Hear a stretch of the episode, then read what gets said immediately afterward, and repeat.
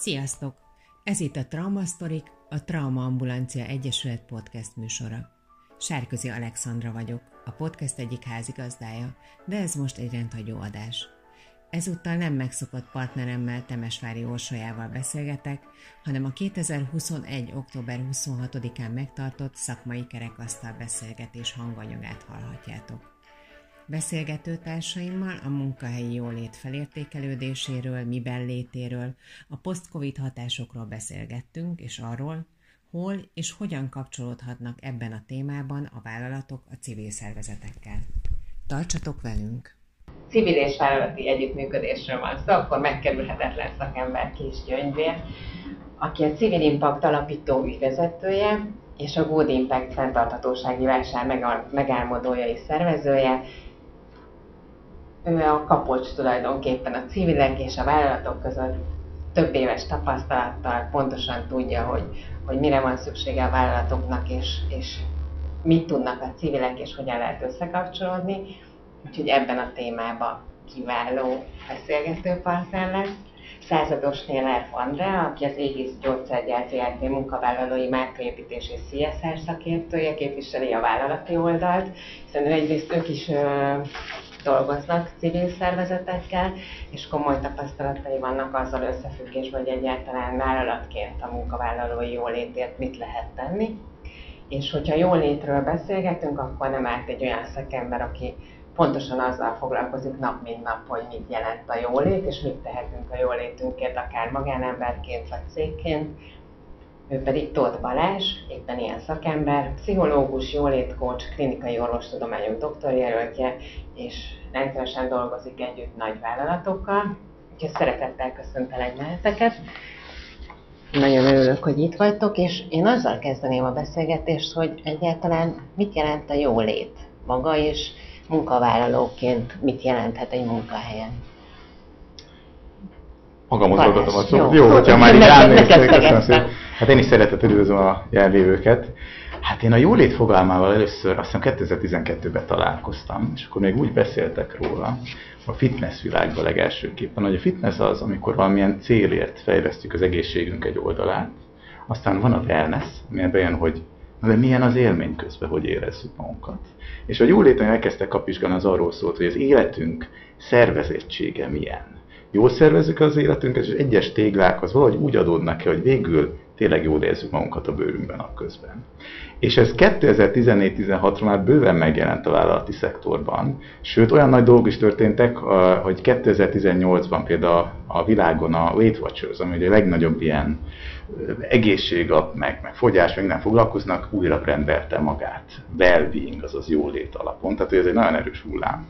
És nagyon sok definíció van ennek a jólétnek. Azt hiszem, amit, hogy én szoktam fordítani, aztán az nagyon praktikus, az, hogy tényleg, hogyha megnézzünk egy hetünket, akkor mondjuk hétfőtől vasárnapig az az élményünk -e, hogy a napok többségében úgy fejezzük be a napot, hogy nem vagyunk szétforgácsolva, hogy van-e még energiánk valami olyat csinálni, amit szeretünk, és hogy nem vagyunk-e túl merevek a működésünkből, és tudunk-e szabadon érezni és szabadon gondolkodni. És gyakorlatilag ezek nagyon hasonlók, amik bár másfajta definíció is ad. És ugyanez igaz egy munkavállalóra is, hiszen egy megterhelő munkanap után vajon tudok-e még együtt lenni a családommal, a gyerekeimmel? Vajon van-e kedvem a kedvenc gitáromat előszedni, vagy egyszerűen beesek az ágyba és vége mindennek? Vagy hétvégén egyáltalán tudom ez érezni az életet, és van-e kedvem másnap nekiállni a munkának? És ugyanúgy egy vállalat szintjén is beszélhetünk egyébként jólétről, az pedig ugyanaz csak egy kicsit átfordítva ezeket az erőforrásokat, hogy van a vállalat tud-e úgy működni, hogy nem azért maradnak otthon a munkavállalók, mert igazából még két napi munkájuk van és kivesznek két napi szabadságot, vagy azért bent vannak, de igazából nem tudnak teljesíteni, vagy éppen nincsenek bent, de, de bent kéne lenniük, hogy végül is az erőforrásokkal úgy gazdálkodik a vállalat, hogy végeredményen nagyjából sose kimerültek túlzottan az emberek, és hogy van kedvük dolgozni. Gyakorlatilag ez. Köszönöm, és a vállalatnál hogy lehet az, hogy miben nyilvánul meg a törődés, vagy megjelenik-e ez az igény, mi, mi volt a változás a járványhoz? A járvány előtt és a járvány után? Ez már egy ilyen új időszámítás sajnos. De egyébként tényleg azt gondolom, hogy már abszolút erős volt az igény akkor is, tehát mi rendszeresen tartottunk stresszfelméréseket, beszéltünk a kollégákkal, igényt felmértünk, tehát próbáltunk ebbe segíteni, meg az égiszről azt tudni kell, hogy egy tradicionális magyar szervezet, egy kis családi vállalkozásból indult, és hát több mint száz éves múltunk van, tehát vannak üdülőink, ovink, bölcsink, de csomó ilyen jóléti juttatásaink vannak a kollégáknak, és ezt meg is tartottuk. Tehát, hogy nálunk volt egy ilyen vetület, hogy vannak a juttatások, mint jóléti juttatások, ami kicsit csapda is tud egyébként lenni, mert megszokják az emberek, és természetesnek veszik, és hogy nem érzékelik, hogy ez plusz, meg hogy ez nem jár, hanem, hanem ez, egy, ez egy hozzáadott érték, mondjuk, amit a vállalat kínál a, a munkavállalók részére, akkor derül ez általában ki, amikor elmennek tőlünk, és akkor észreveszik, hogy más cégnél nem feltétlenül van ekkora csomag, mint ami nálunk van. De hogy ez, ez a múltunk, és ezt hozzuk magunkkal, és meg is tartottuk, de az azért érződött, hogy még a Covid előtt is pont előtte januárban volt egy ilyen nagy stresszfelmérésünk, hogy hogy bizony erős, erős a stressz, nagyon erős a teljesítménykényszer, nagyon ambiciózus terveink vannak évről évre egyre nagyobb az elvárás, növekednünk kell, lépést kell tartanunk, és hogy, hogy fáradnak a kollégák, és hogy ez a, már nem is munka magánélet egyensúlyról lehet szerintem beszélni, hanem hogy hogyan tudják integrálni a munkájukat a magánéletükkel, és hogyan találja meg mindenki ebben a saját jólétét, a saját egyensúlyát, ez egy nagyon izgalmas kérdés volt. És próbáltuk sok mindent tenni, kisebb-nagyobb lépéseket, de én azt gondolom, hogy egyrészt van a munkavállalónak is felelőssége abban, hogy mennyire tudatosan működik, és mennyire rát rá, rá a saját igényeire, és ezt tudja közvetíteni, akár a vezetők felé, akár a, a HR felé. Másrészt meg kell egy alapvető nyitottság a szervezet részéről is, hogy meghallja ezeket a hangokat, de nekünk 18-19-ben indult el az, amikor abszolút ilyen alulról jövő kezdeményezéseket vettünk föl, hallgattunk meg, igényekre reagáltunk, és azok nagyon-nagyon sokat számítottak, meg nagyon azt érezték a kollégák, hogy bevontuk őket, tényleg az ő igényeikre reagáltunk, és azt kapták, ami nekik tényleg hozzájárulása a saját életükhöz, a saját egyesült megtalálásához. És ez valahol a stratégiátokban megjelenik egyébként? Meg, ugyanis a Hát 19-ben hirdettük a most még aktuális HR stratégiánkat, és az pontosan a people in, tehát a munkavállalók a központban gondolkodást tűztük ki, és az egész szervezetet próbáljuk így átmosni, hogy, hogy igazából a nap végén nekünk, mint vállalat, az a legfontosabb, hogy, hogy a munkavállalók jól legyenek, mert ha a munkavállalók jól vannak és szeretnek nálunk dolgozni, és azt érzik, hogy megkapják a kellő figyelmet, gondoskodást, rugalmasan tudunk az igényükre reagálni, akkor, akkor nem fognak elhagyni minket, mert, mert akkor a helyükön vannak, és, és azt érzik, hogy, hogy fontosak. És hogy kapcsolódhatnak be a civil szervezetek egy ilyen jóléti stratégiába, vagy egy jólét tértevő vállalatnál, mert úgy tudom, hogy a, a Civil Impact csinált, Impact csinált pont egy felmérést ezzel kapcsolatban, illetve azzal, hogy a civilek és a vállalatok együttműködése milyen pont talán 2020-ban. Hát igen, azt pont a Covid keres közepén készítettük, pont azért, mert kíváncsiak voltunk, hogy változott-e valamit ez a, ez a, ez a fajta igény, és mert pont azt figyeltem most, hogy Andi mondtad ezt a 2018-19-et, hogy én onnan datálom egyébként valahogy ennek az igénynek a nagyon-nagyon célirányos megjelenését így a vállalati gondolkodásba, tehát hogy onnantól kezdtek el bejelentkezni és kopogtatni azok a vállalatok, akik ilyen típusú dolgokra kerestek megoldást, akkor még akkor is, meg most is egyébként nagyon sokfélét, tehát hogy a stresszkezelés, a, az, hogy hogyan tud reziliens lenni egy munkavállaló, ugye ebbe pont a traumaambulanciának jelentős szerepe és szaktudása van például, hogy hogyan lehet erre a változó világra és a változó körülményekre jól és dinamikusan reagálni, mik azok a, mik azok a szükségletek, amik munkavállalói oldalon az emberekben általában megjelennek, azokra milyen válaszokat tud adni civil szervezet, és ezt hogy tudja beépíteni a vállalati gyakorlatba, tehát hogy nagyon-nagyon sokféle én azt gondolom, és ennek egy ilyen speciális már-már szakterületének mondanám, amikor megjelent 19-ben ez az Employee Experience történet, ugye, ami már a munkavállalói élménynek a, a, a fokozása, amikor már nem csak azzal elégszem meg, hogy ő jól van, hanem hogy ő jó, kiválóan is érezze magát, És hát ehhez aztán meg azt gondolom, hogy, hogy civil szervezetek meg egészen komoly dolgokat és programokat tudnak bevinni vállalatokhoz, meg hogy mondom, erre való fogékonyság azért vállalati oldalon jelentős. Van olyan vállalat, ahol külön erre a, erre a munkakörre dedikált ember van, aki csak azzal foglalkozik, hogy a munkavállalói élmény az minél jobb legyen, és már a munka se egy szükséges negatív elemként, vagy jelenjen meg az ő életében, hanem valami olyan dologként, ami, ami a nap végén, ahogy, ahogy te is mondtad, egy, egy, egy ilyen jó és dinamikus és jókedvű zárássá tud alakulni. Úgyhogy, úgyhogy ez egy, ez egy nagyon-nagyon fontos és sarokpontja, azt mondom, a civil vállalati együttműködéseknek jelenleg is hogy nem véletlen, hogy megjelent ez a munkavállalói élmény központúság, hiszen a munkaerőpiac az olyan változás produkált, hogy egyszerűen muszáj volt a cégeknek egyre jobban odafigyelni a, a kollégáira, és a megtartáson nagyon-nagyon felértékelődött, és tényleg néha már, már viccesen extrém megoldások is születtek, hogy mit tudunk mi még adni. Tehát megfordult a harc, nem a a munkavállalók akartak jönni az egyes cégekhez, hanem, hanem a cégek kezdtek el harcolni az emberekért. És azért ebben nagyon nagy változást hozott egyébként a Covid is, teljesen le, lassult az egész, és most viszont borul minden, tehát most megint elkezdődött abszolút ez a, ez a hullám, hogy, hogy egyre többen állnak fel, mondanak föl, keresnek új, új lehetőségeket, kihívásokat. Azt gondolom, hogy ebben mi jók vagyunk, mert 5%-os fluktuációs rátával szerintem még, még, még messze jók vagyunk a magyar vállalkozások között, vagy vállalatok között, de hogy... Jó, de valahol 25 százalék ez, tehát igen. olyan nagy vállalatot, ahol ez, ami meg már egy munka, munkáltatónak, vagy egy vállalatnak a működő képességét is veszélyezteti, tehát hogy a napi rutin ellátását, úgyhogy ez egy abszolút valid kép. Úgyhogy e- ezért ez nagyon felértékelődött, hogy mit, mit tudunk még adni, és akkor el is indult egy ilyen furcsa licit a vállalatok között, hogy de nekünk már medencénk is van, na jó, de nekünk meg konditermünk, de mi nem tudom honnan hozatjuk az evédet. Tehát tényleg voltak már ilyen nagyon extrém elhajlások is, de talán így előbb-utóbb meg lesz a megfelelő.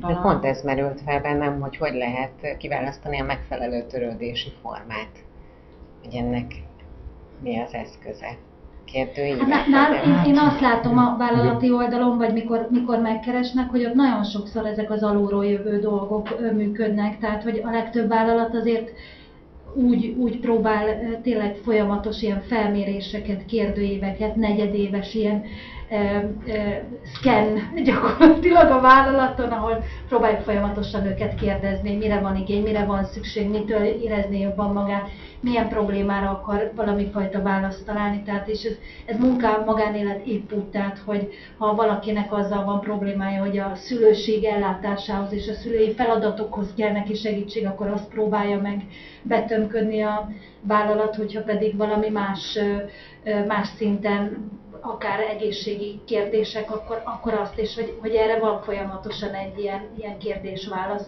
Én legalábbis ezt látom leggyakrabb formában. Igen, rákapcsolódó kérdés, hogy nem csak kérdés-válasz van, hanem ahol aktívan bevonják a munkavállalókat ennek a kialakításába, és az a legjobb igazából. Tehát amikor velük együtt, tényleg mire van szükség, tényleg milyen emrégények, ez, ez, ez egész magas fokot töltött, én is azt láttam egy a Covid alatt. Egyébként nál meg egy ilyen háromszintű rendszer alakult Igen. valahogy ki, tehát van az a szint, ami a vállalati szint, amit így akár a stratégiához kapcsolódóan mi megállapítunk, vagy a vezetőink megállapítanak, és így adja a vállalat. Van az a szint, ami talán egy kicsit szabadabb kézben, vagy nagyobb a mozgástér, amit tényleg a vezető munkavállaló tud egymás között, vagy csapat szinten kialakítani. Ugye nem éves szinten vannak ilyen elkötelezettségfelmérések, és azokat dolgozzuk föl a vezetők ilyen akciócsoportokba mennek a, a saját kollégáikkal, kibeszélik a fájó pontokat, a, az erős pontokat, és arra konkrétan akcióterveket határoz meg a csoport és a vezető közösen. És akkor van az alulról jövő szint, amikor meg a kollégáktól így lett belőle önkéntes munkavégzés, amiről meg kell győzni mondjuk a felső vezetés, hogy higgyétek el, hogy ez jó, és hogy, hogy erre tényleg szükségük van a kollégáknak, és meg voltak többen, hogy de még fizessünk is érte, hogy ők önkénteskedni mennek máshol, és vegyünk mi festéket. És mondtuk, hogy igen, vegyünk mi festéket értékel, mert hogy ez is egy módja, tehát hogy innen indultunk, és most meg már, már abszolút belekerült a kultúrába, és így, hogy a pandémia miatt nem tudtunk ilyen fizikai önkéntes tevékenységet végezni, hát már kopogtak meg a kollégák, hogy most akkor mi van, ez így megszűnt, vagy, vagy nem megyünk tovább? Tehát, hogy annyira belekerült a kultúránkba, hogy, hogy egyszerűen így gerjeszti magát. És ez már így a kultúra része lett egyszerűen, vagy, vagy méritek is az eredmény, hogy ennek mi a hozadéka? Valamit mérünk, valamit nem. Azt gondolom, hogy egy önkéntes napnak a, a hozadékát abba lehet talán a legjobban mérni, hogy Nálunk ez a transferzális együttműködés, tehát a különböző csapatok, szervezeti egységek együttműködése azért az elég kihívásos, fogalmazzunk így, hiszen van nagy rész termelő területünk, 1500-an dolgoznak a termelésben, több műszakban, ugyanennyien a szellemi területen, professzorok, tudósok, kereskedelmi, szélszes emberek, de nagyon-nagyon divers az égisznek a csapata, és őket egy platformra hozni, és, és olyat adni nekik, ami, kicsit így közösen tudnak bármit csinálni, és, és közelebb kerülnek egymáshoz, és, és megértik, hogy ja, hát nem hülye a másik, csak más, vagy, vagy mások a, a, a gondolatai, abban például rengeteget tud segíteni, akár az is, hogy együtt festünk egy iskolát. Tehát, hogy, hogy kicsit így összerakni, és közös feladatot adni nekik, ez például szuper jó volt, de volt olyan is, amit, amit vissza tudunk mérni, meg hát az elkötelezettség felmérésben azért azok kijönnek. És mennyire jellemző az, hogy a vállalatok tudják, hogy civil szervezetek segítséget kérhetik? Mert hogy én amikor most például rákerestem a témára, akkor rengeteg üzleti vállalkozás kidobott, hogy hát nagyon erre sokan, ráállnak, persze, hát ez egy menő terület, ez egy buzzword most már a, a céges kultúrában, a mentális egészség, a well-being, a, tehát persze, hát komoly iparágak alakultak gyakorlatilag, de hát ugye mi mi azt gondoljuk, hogy hogy a civil szervezetek versenyképes szaktudással rendelkeznek bármilyen, bármilyen vállalkozással szemben, vagy mellett, vagy ellen, vagy nem tudom, hogy hogy fogalmazzam, tehát hogy gyakorlatilag egy reális választás lehet az, hogy egy vállalat non-profit szervezet szaktudását kéri egy probléma megoldásához, vagy éppen egy, egy vállalkozás segítségét veszi igénybe. Mi arra törekszünk nyilván, hogy, hogy minél több vállalat megismeri azokat a civil szervezeteket, akik relevánsak a témába, akik tudnak tényleg specifikus kérdésekre specifikus megoldásokat adni és nyújtani. És hát abban is baromira hiszünk természetesen, hogy, hogy, hogy az ő missziójuk és az ő ügyük az legalább tud annyira hívó lenni, mint az, hogy mint az, hogy egyébként megoldást is tudnak adni egy adott pillanatra. Tehát ez a hetetek csapásra nem is számítva az apróságokat, ez, ez tudja hozni, én azt gondolom, egy civil szervezet, ami most már azért egy magára valamit adó vállalatnak is talán fontos, hogy minél több olyan transzparens non-profittal működjön együtt, olyan ügyek mellé tudja lerakni a, a saját kis zászlaját, ami neki is fontos.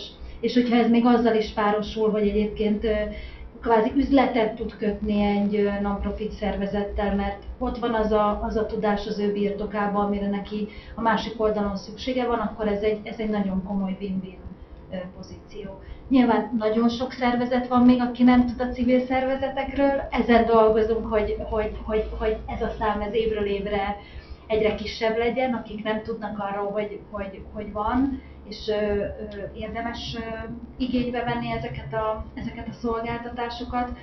De én azt látom, hogy mint ahogy a traumaambulancia is komoly, ö, komoly erőforrást és effortot tesz abba, hogy folyamatosan próbálja elérni azokat a körülötte lévő vállalatokat, akik akiknek esetleg szükségük lehet a, a szaktudásukra, ugye az összes többi civil szervezet is megy ebbe az irányba, és próbálja megtalálni azokat az utakat, ahol ő meg tudja villantani ezt, ezt a képességét és tudását. Igen, és a, aki még nem volt a Good Impact vásáron, mindenképpen a következőt ne hagyja ki, mert tényleg szerintem fantasztikus élmény, mi hát kiállítóként, vagy nem is tudom, hogy nevezzük, civil szervezetként voltunk kint, de úgy láttam, hogy a, a cégek képviselői is nagyon-nagyon élvezték, és egy, egy szuper, szuper program. Igen. Igen, most... Ez a reklám. De tényleg nem hagyhattam És hát pont tegnap emlegettük benneteket. Most egy ilyen céges beszélgetésen, úgyhogy, úgyhogy igen, sokan emlékeznek még rátok Úgyhogy, úgyhogy én azt gondolom, hogy van, van, van, van hova visszanyúlni, mert van hova előre menni. Még a méretőségre azt mondja, egy ponton visszatérnék, az pedig az, hogy ez a mit mérünk kérdés egyébként. Nekem a Covid alatt próbáltam így mindig, nem csak azzal, akikkel mi foglalkoztunk, ügyfelek, akár én vagy kollégák, hanem egyáltalán így látképet átlátni. Szóval itt a McKinsey, meg általán mindenfajta tanulmányok azért azt mutatták, hogy nem mindenhol az lett az eredménye ezeknek a beavatkozásoknak, hogy tényleg nőtt egy cégnek a produktivitása, hanem megnőtt a well hopp, de alig ha javult a produktivitás. Hát hogy van ez? És ugye ez nem olyan egyszerű, hogy azt csináljuk, hogy elkezdünk, nyilván nálatok egy, egy implementált összetett stratégia van, de van olyan, hogy csak elkezdték így dobálni a különfajta szolgált, ilyen juttatás, ezt is, azt is, egy kis ilyen tanácsadás, olyan tanácsadás, és a vége az lett, hogy hát jó, de valahogy nem így kéne ránézni az egész szervezetre, hanem én azt látom, hogy azok a programok működnek a legjobban, ahol egy, úgy néznek rá az egész mint egy rendszer, hogy nézzük meg a munkavállalói szintet, az egyes csapatszintet, a magasabb szervezeti szinteket, és együtt nézzünk rá, hogy na jó, akkor mi lenne itt a legnagyobb megtérülést hozó változás? Van, amikor sokkal többet ér annyi, hogy azt mondjuk, hogy szerdánként egy no meeting nap van, vagy csak háromig van meeting, vagy és aminél egyszerű dolgokat csinálunk, amit mondjuk ha meghozunk egy magasabb szervezeti szinten és elrendeljük mondjuk 1500 embernek, akkor az összességével lehet, hogy sokkal jobban növeli a produktivitást, mint hogy azt mondjuk, hogy hát idejében három mozgáskócsot, két, nem tudom, táplálkozás kapcsolatosat, bármi minden történhet, Na jó, de még mindig hatalmas a teljesítménykényszer, hatalmas a munkaterre és hatalmas, és hogy valahogy erről az egész jól létről is úgy kéne gondolkozni, hogy ez egy darabka a kirakós játékban, és akkor van értelme, hogy kicsit ilyen, tényleg ilyen, ilyen vállalkozói szemmel nézünk rá, hogy aha, akkor vegyük ki azt, hogy nézzük meg ezt az egész rendszert. Mondjuk avatkozzunk így be, hogy szerdán négyed meg csak segített, jó? Vagy válasszuk ki azokat a munkavállalókat, a tíz legkockázatosabbak, mondjuk arról, a tíz legjobban kitettek a stressznek, vagy a tíz legjobb, százalék legjobban teljesítők. Velük csináljunk egy kisebb pilotról, nézzük meg, hogy az hogy hat. És egy ilyen felfedező rendszerszerű haladás, talán ez a legjobb és akkor meg tudjuk, hogy mit kell mérni. Mert sok mindent lehet mérni. Lehet mérni, hogy ők megnyerégetettek a munkájukkal, az employee experience-t is, hogy fú, mennyire érdek, stb. Oké, de végeredmény ma azért egy vállalat, azért egy üzleti vállalkozás is, és hogy az a cél, hogy produktívak legyünk, és talán ekkor lehet a legjobban összekötni a kettőt. Nagyon jó, mert pont ezért kérdeztem, hogy, hogy, az öt, hogy mennyire ötletszerű, és akkor, akkor honnan tudjuk, hogy tényleg erre van szükség, vagy, vagy hogy mi az, ami, ami a kiválasztásnál szempont lehet. Amit én még érzek, hogy, hogy nagyon fontos, hogy a, a felső vezetők beleálljanak. Tehát, hogyha hozunk egy döntést, vagy egy programot bevezetünk, akkor ne ő legyen az első, aki azt mondja, hogy ja, hát persze, hogy csináljátok, én meg működök, ahogy nyíltak. Tehát, hogy nekem attól egyszer nem meetingem, hogy Igen. jó meeting nap. Tehát, hogy, hogy, hogy, én azt látom, hogy csak azok tudnak működni, amikor ők is eljönnek a programokra, amikor ők is beleállnak, amikor megjelennek, beszélnek róla, képviselik, mert akkor lesz olyan igazán súlya, hogy akkor de ez a fe, vezetői mintamutatás, ez, ez azért nagyon működik ezen a területen is. Tudok saját tapasztalat is tényleg megosztani. M1-et például pont egyik ilyen ausztriai projektünk kapcsán, tényleg a, az egyik felső vezető, vagy talán a második ember a cégnek az nagyon beleállt, részt vett egy ilyen több hónapos ilyen wellbeing programban, még fogyott is, nem tudom, nyolckor megváltozta a alvását, és azt lehetett látni, hogy akkor, akkor lehet erről beszélni, mert addig egy kicsit tabu volt ez a cégnél, hogy hát igazából nekem az a bajom, hogy de mivel, hogy a XY is beleállt, ezért most már lehet erről beszélni, és, és az, hogy az ő példával e, e, ezt, ezt elkezdő, nem csak tabútlanította az egész well témakört, hanem egyszerűen ez adta az igazi erőt, meg a hitelességet, tehát a munkavállalók nagyon érzékenyek arra, amikor hiteltelenül segítik őket. Tehát ha odaszórnak nekik valamit, hogy persze ezt el lehet venni, kösz. Tehát, hogy ez a, ez a válaszreakció, és ez a wellbeing programokkal is így van, hogy mai napig egyébként pont, fú, egy pár héttel ezelőtt olvastam talán, ami friss ilyen McKinsey tanulmányt is volt, hogy még mai napig globális szinten kb. 24% a munkavállalóknak az, ami a multinacionális cégnek igénybe veszi ezeket a programokat. Tehát nagy a kínálat, de akik tényleg élnek ezzel, az még mindig kevés. Mert szerintem ezt kéne tanítani. Tehát, hát hogy egy csomó esetben én azt látom, meg a céges visszajelzésekben, tehát, hogy hogy volt, tehát hogy ilyen programokba való bevonásnak a lehetősége, meg uh, ugye a cégek küzdenek azzal, hogy jó, akkor most csinálok valami jót, azt mondták a munkavállalók, hogy erre van szükség, akkor jó, akkor most idehozom, és akkor csinálom, és egyébként ott van öten, tehát hogy saját környezetemen is, meg így, így át, egyébként a vállalatokon is ezt a kicsit ilyen fásult, kicsit ilyen le, le, le, le, le, leamortizált életet, meg így a munkavállalókon is, úgyhogy, úgyhogy nehéz ebből. Igen, erre még egy gondolat, csak annyi, nyilván nem csak a rituálék meg minden, de hogy ez, amit mondasz, hogy, tehát, hogy a rituál csak azért, hogy legyen egy kiszámíthatóság érzés, és utána viszont az érzelmekkel kell foglalkozni. Tehát, hogy nem ezt a fáradtságot, fásultságot, reménytelenséget, szerintem azt a szót, mert az megmondja, hogy mi a válasz, a megoldás is, hogy azt kell helyrehozni, és apró, reményteljes, egy rövid távon előre látható új képeket a csapat szintjén, a munkálak szintjén, a család szintjén előtetni. Nem könnyű, és rengeteget beszélni az érzelmekről, amikről nem beszélünk, mert ez sincs benne a kultúránkban, hogy hát hogy van az, hogy én most így rosszul érzem magam három hónap után is valamiért, ami már három hónap ezelőtt volt. Hát milyen, ugye gyászkultúránk sincsen, tehát olyan sincs, hogy mi egy gyászon két év alatt végtük kellett volna rajta lenne, de viccelj. Tehát, hogy ugye ez sincs, úgyhogy, ja, ezt csak meg akartam erősíteni, hogy ez, ez erről nagyon fontos beszélni. Illetve hát, ami, amit már felhozott a gyöngyvér, hogy, hogy arról beszélünk, hogy a munkahely mit tesz a jólétért, de hogy mennyire a szám. Vagy onnan indulunk, hogy otthon, meg magammal, hogy vagyok jólétben, meg ezért mit teszek, és hogy ez tényleg egyáltalán a cég, vagy a munkáltató, inkább így mondom, tud-e hozzátenni, vagy tud-e edukálni. És ezzel kapcsolatban nekem egyébként van most pozitív tapasztalatom, mert azt gondolom, hogy egyre több cég, nagyvállalat gondolkodott már egyébként a Covid előtt is ilyen munkavállalói, munkavállalói mentális támogató programokban, és hogy, és hogy a Covid talán ez még inkább meghozta ezt a löketet. Amerikában nem kérdés, hogy voltak ilyen, vagy vannak ilyen programok a nagyvállalatoknál.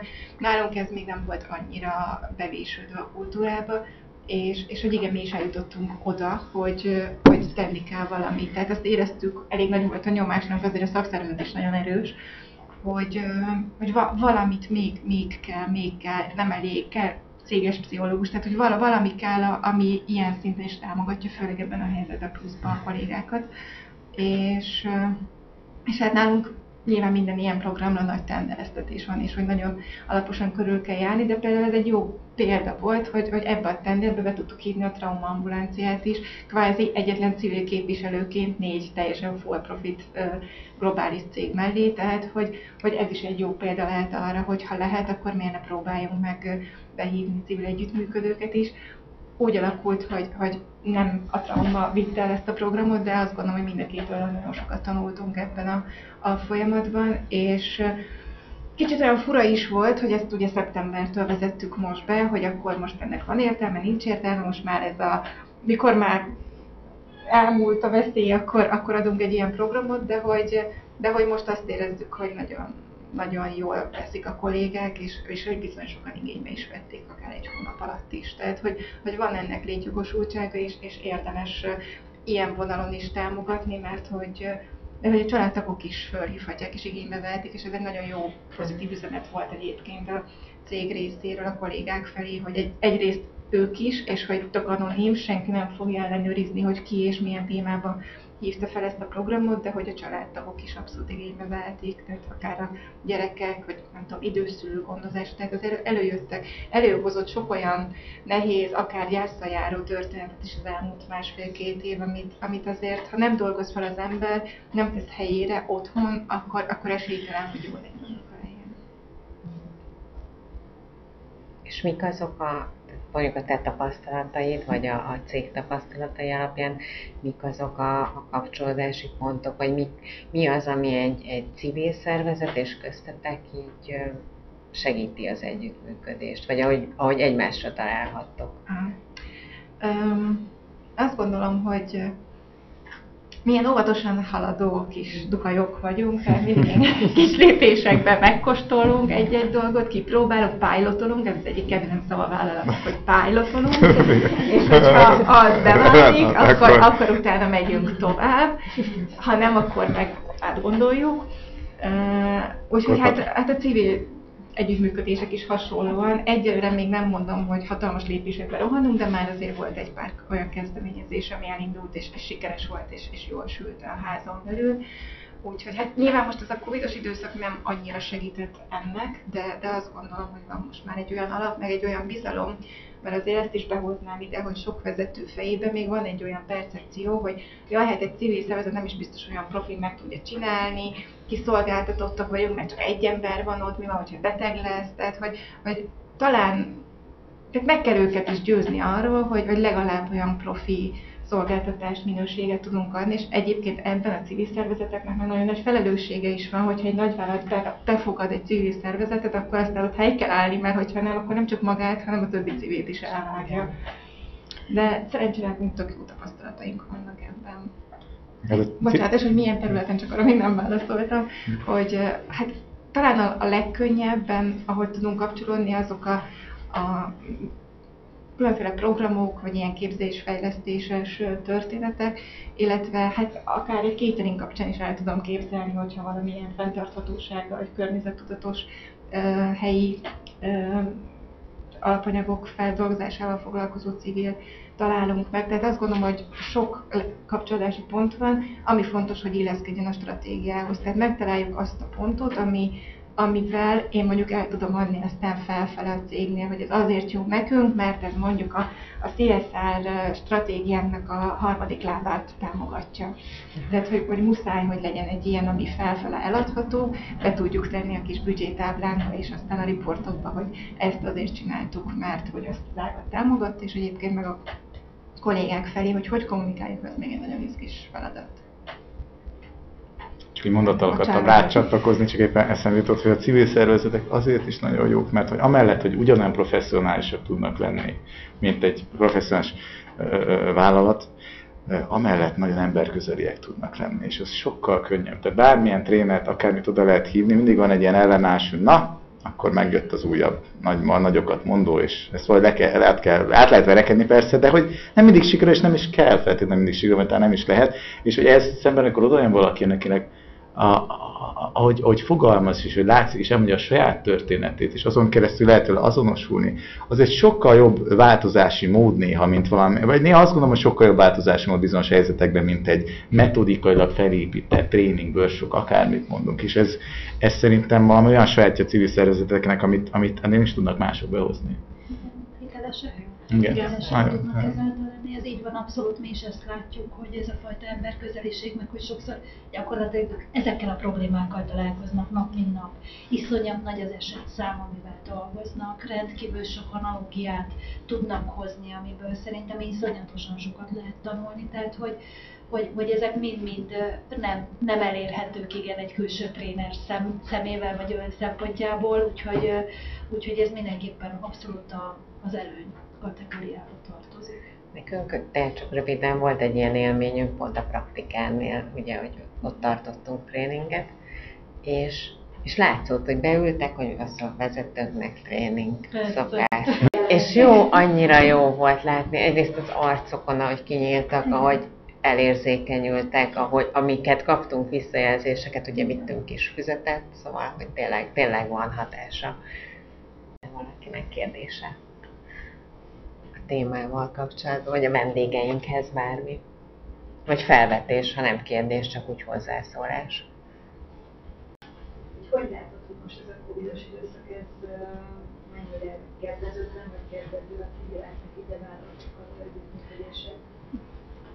Hát sajnos az a rossz hírem van, hogy inkább kedvezőtlen, mint kedvező, de leginkább azért, mert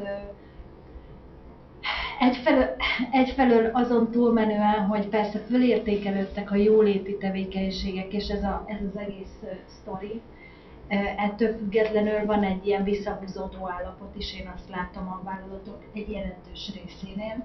Ráadásul egy csomó esetben ugye jelenléthez kötöttek a programok, tehát hogy én azért azt látom mindig, hogy akkor működik igazából jól egy, egy szervezeti szaktudás átadás, hogyha ott vagytok helyszínen vagytok, személyesen ott átélik rajtatok keresztül, amit az online azért valljuk be messze nem tud, tehát hiába ugyanazok a szereplők, ugyanazok a résztvevők, és hát nyilván ezeknek, a, ezeknek az offline vagy offsite, vagy ilyen, ilyen helyi vagy helyben lévő aktivitásoknak a száma azért csökkent, és, és ez nem kedvez nekünk összességében a civil szektornak nem kedvez, de én azért bizakodó vagyok, tehát hogy, hogy ahhoz képest, hogy hogy álltunk mondjuk július, augusztusban, ahhoz képest most még mindig több bátrak a cégek, most látom megint ugye a visszaesést, tehát érdekes módon ők most jobban figyelik, én azt látom, jobban figyelik ők az esetszámokat, mint egyébként a, hogy hívják, nem hívják a... Tehát, hogy, hogy a cégeknél nagyobb a, a, a fékbehúzás, meg a kézifék ráncigálása tekintetben, mint mondjuk amennyire nagy a pánik mondjuk így operatív törzs, vagy meg kormányzati, meg egyáltalán nem vízhelyzet szinten. Nagyon egyszerű példát tudok mondani, jövő héten mennénk egy céghez, már nem engednek be, vagy Andéknál is az utolsók voltunk, akikhez be tudtunk menni, és utána már senkit nem engednek be. Tehát, hogy és ezek a, ezek a helyzetek, ezek nem kedveznek most jelen pillanatban, azért azt kell mondjam a civil szereplőknek, mert hogy, és online meg nagyon nehéz szerintem átütni bármit is, tehát hogy egyszerűen ezt a finomságot és színszagot tudod, amit mindig mondok, hogy amit a, igen, amit a civil tud, és amit a, tényleg ott nem túlzeroljátok a komplet hallgatóságotokat, azt online egyszerűen nem lehet átadni, tehát hogy egész egyszerűen van, nem, nem, nem plusz online, ez épp elég a napi 8-10 órában nézni a monitort, ha most még egy lehet ez akármennyire szívhez szóló vagy, vagy izgalmas esemény, egyszerűen már, már nem kell. Tehát hogy ebben érzem azt, hogy most úgy már úgy elég volt, és, és, már az sem kell. Tehát inkább így lekever, lekeverik, hogy nem nincs rá erő sajnos, és, és ez szerintem egy nagyon izgalmas helyzet, hogy hogy lehet ebből a fásultságból picit mégis így kiemelni az embereket, és azért csak jön a karácsony, csak jön az adventi időszak, ami egyébként a civil együttműködéseknek is nagyon tudnak kedvezni, vagy, vagy, vagy én ott látnám az erős kapcsolódást, de, de nem tudjuk, tényleg nem tudjuk, hogy, hogy mi fér bele, vagy mert mi annól csináltunk ilyen adventi vásárt, és akkor mindig meghívtunk egy-egy civil ö, céget, szervezetet, bocsánat, szervezetet a, a kis égisz pontunkba, és akkor, akkor ott hol kutyákat hoztak, hol, hol mézes kalácsot, hol textil dolgokat, amit ők készítettek és eladták. Tehát, hogy nagyon-nagyon sok mindent lehet ebbe a helyzetbe igen, én most jelen pillanatban azt szoktam mondani, vagy azt tudom nektek mondani, tanácsul, vagy nem is tudom, tehát hogy meg mi is így, így, így működünk most, hogy mi nagyon készülünk a jövő évre. Tehát, hogy, és én most ezt, ezt tudom tanácsolni igazából a civil szervezeteknek, hogy készüljenek izomból a jövő évre. Én azért abban hiszek, de lehet, hogy ez teljesen téves, hogy azért hogy azért egyszer elmúlik ez az egész Covid őrület, tehát hogy ez egyszer nem fenntartható így hosszú távon, hogy ebben leszünk. Uh, egyszer megmondjuk, vagy már annyira, de, de meg azt, azt gondolom, hogy elfed... így is. Igen, egy, igen, meg hogy nyilván egy ilyen influenzává válik, amit már nem fogunk annyira uh, komolyan venni, vagy ilyen erős influenza járványos hasonlóvá válik, és én azt gondolom, hogy, hogy, hogy, hogy lesz még, lesz még itt sok-sok lehetőség.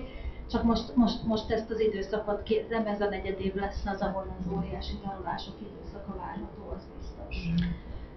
Szolgáltatási szinten legalábbis az, azt, ezt, azt érzem. Egy, egy apró reményt az ilyen játék, hogy voltak olyan ilyen wellbeing programok, hogy azt mondták, hogy nem csak a formális utakon megyünk, hogy akkor ilyen rendező, hanem az hogy felmérték a cégnek a szociális struktúrát, és hogy egyetem, tök mindegy, hogy megkérdezték az emberek, de valahogy így utána jártak, hogy kik az informális hangadók, informális vezetők a cégnél.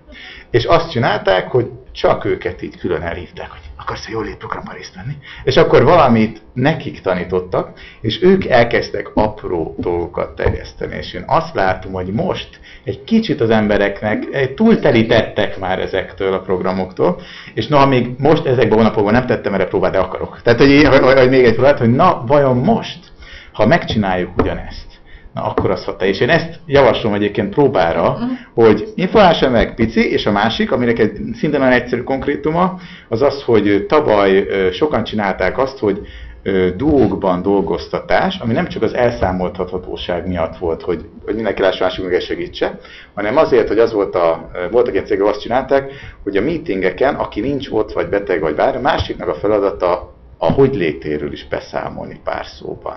És hogy tehát van egy ember, aki lelkileg is kapocs, rajtam kívül a cég felé, és amikor én lent ülök, vagy leülök, és nem vagyok jól, akkor is a szócsövem tud lenni. És ez egy másik egyszerű, hiszen a kettő együtt, az megint így pici dolog, mert talán lehetne kísérletezni. Úgyhogy ennyi, remélem. Jó kis útra való. Igen, igen. Tök jó kapcsán volt egy ilyen igen. És akkor hozzá lehet fordulni a bizalmi emberről. És csak, ez nem az, hogy tehát őt edukáljuk, és ő szólja szét. Tök jó. Ez szerintem például tök jó. Ez a, igen. Nekem két dolog is eszembe Az egyik, hogy akkor, akkor kezdem, én, én csináltam hasonlót, én korábban employer building szakember voltam, és influencer kutatásokat csináltunk így a, a cégen belül. Eredetileg az volt a feladatom, hogy a céges hobbi csoportokat, a motoroldást, a könyvklubban, stb. erre egy rendszert, egy cégen belüli egyesületet csináljunk gyakorlatilag.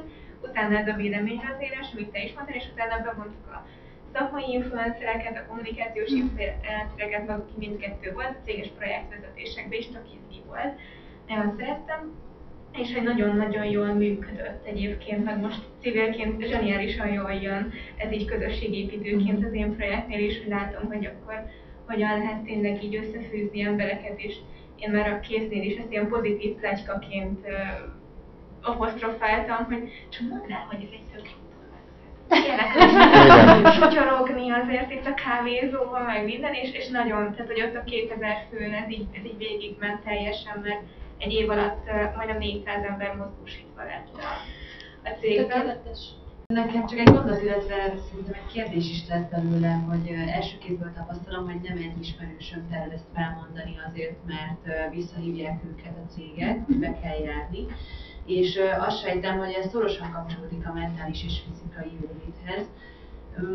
És nem csak azért mondjuk fel munkahelyeken, mert mi vagyunk a látható Y generáció, akik úgy érzik, hogy nem akarják magukat beskatujázva érezni, hanem mert, mert egyszerűen megszoktuk azt, hogy most akkor otthon, és most mindent tudok egyszerre menedzselni, az eserem az első követ, aki még egy meeting alatt nem főzött valamit a home office alatt, és, és hogy ezt ti hogy látjátok, hogy tapasztaljátok a cégeken, mik a, az elsődleges kommentárok ezzel kapcsolatban? Egy konkrét példát tudok most mondani. Van olyan céges ismerősöm, akik mondták, hogy akkor most visszamegy az egész banda dolgozni, legalább három napban, fölállt a cégnek valami elég nagy százaléka, hogy akkor ők nem mennek vissza, akkor ők fölmondanak, és aztán mégis visszavonult, fújt a, a cégvezetés, és nem rendelte vissza őket. És ez egy 1600 fős cég, tehát hogy nem egy, egy 80 fős állományról beszélünk. Úgyhogy ez, ez, ez a felmondási dolog, ami körülötted van, ez egy valid kérdés. Én nem a szolgáltató szektorban, különösen az SST-s szervezeteknél, akik szolgáltató központként működnek, ott, ott ez egy teljesen helyben lévő dolog. Nyilván a, tehát, hogy én azt látom, hogy a vezetők egyfelől azt gondolják, hogy csapatot építeni, meg ezeket a munkavállalói dolgoz, a mindennapi munkához tartozó jóléti dolgokat visszaadni, ezt nem lehet egy online hadszintéren működő rendszerbe, azzal már nincs bizalmatlanság egyébként, hogyha te otthon vagy, és egyébként közben kenyeret is sütsz, akkor te nem látod el a napi dolgaidat. Pusztán mondom, ez a, ez a csapategységnek a, a megtalálása, ez az, ami, amit én legalábbis a környezetemben lévők közül sokan keresik és ezért is nagyon szeretnék, hogyha legalább valamilyen szisztémával, még akkor is, hogyha itt ilyen vegyes struktúrába, de ez az online-offline munkavégzés, ez így visszaállna, és ebbe, ebbe, a, ebbe a kérdéskörbe azért látok rációt, bár nem vagyok HRS, de értem a, a probléma mélységét. És hát az, az, is, az is valid, hogy egyébként minket is nagyon sok cég megkeresett azzal, hogy segítsünk abban, hogy milyen olyan ilyen szintén ilyen élmény jellegű megoldásokat tudunk biztosítani, amelyek ezt a back to office kérdést tudják segíteni. Kérdés, hogy mit vesztünk el? Tehát mi, most ezt ilyen ide, hogy vissza is lehet dobni a adást, hogy, hogy tényleg mit? Tehát, hogy milyen fajta együttműködések és kapcsolódások vannak napinnak, mik a sajátosságok, és mi, mi nem tud mást az online tér, és mi lehetne máshogy. De az online térben az van, hogy kevesebb dolog történik, és de többet érez vele kapcsolatban az ember. És ezért van az, hogy kevés történik, de közben elképzelem, hogy ő már mit és miért nem csinálta meg azt, mert nem érint ez meg nincs a légteremben. Erre vannak módok, hogy ezt hogyan lehet másképp menedzselni és máshogy kommunikálni. Például ez a duo munka, ez csak egy pici része, de egyéb rengeteg minden. A másik, az is, ez szerintem egy nagyon hosszú folyamat lesz, mert hogy rengeteg olyan cég van, ami már 2005-4-3 óta csak online működik, vagy hibrid, és hogyha azokat megnézzük, van egy-két ilyen kedvenc cégem, hogy még a régen volt 2000 ez a holakrácia mánia. Én akkor még nem is nem foglalkoztam ez a, a céges vonal, de utólag rákattam egy-kettőre, és ott az, az a mondás, hogy lehet ö, gyakorlatilag egész, 15 évig is működtetni online egy világszervezetet is, akár a világcéget is.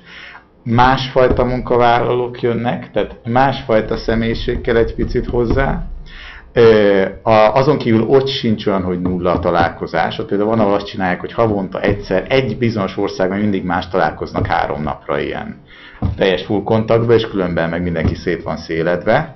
Tehát biztos, hogy a valós találkozás az teljesen nem kihúzható a képlet. Ez ő, ő referenciáik alapján gondolom ezt. A másik meg ez, ami, ami lehet, hogy nem könnyű, hogy nem biztos, hogy mindenki ez jól tud alkalmazkodni, és ez a baromi nehéz, hogy tényleg hogy lehet összehozni kétfajta igényt, egy igazságtalanság lenni, belső feszültség. 6 órától meg folytatódik a, a traumaambulanciástünk, a más témával, a traumából építkezni. Temesvári Orsi, Máté Roland és Holló András lesznek a vendégeink, úgyhogy reméljük, hogy velünk tartotok azon is, vagy szeretettel várunk benneteket. Tényleg elnézést, vagy folytatódjon, nyugodtan, csak csak én közben asszisztálok a többieknek akkor, és köszönöm szépen. És köszönjük szépen. Köszönjük.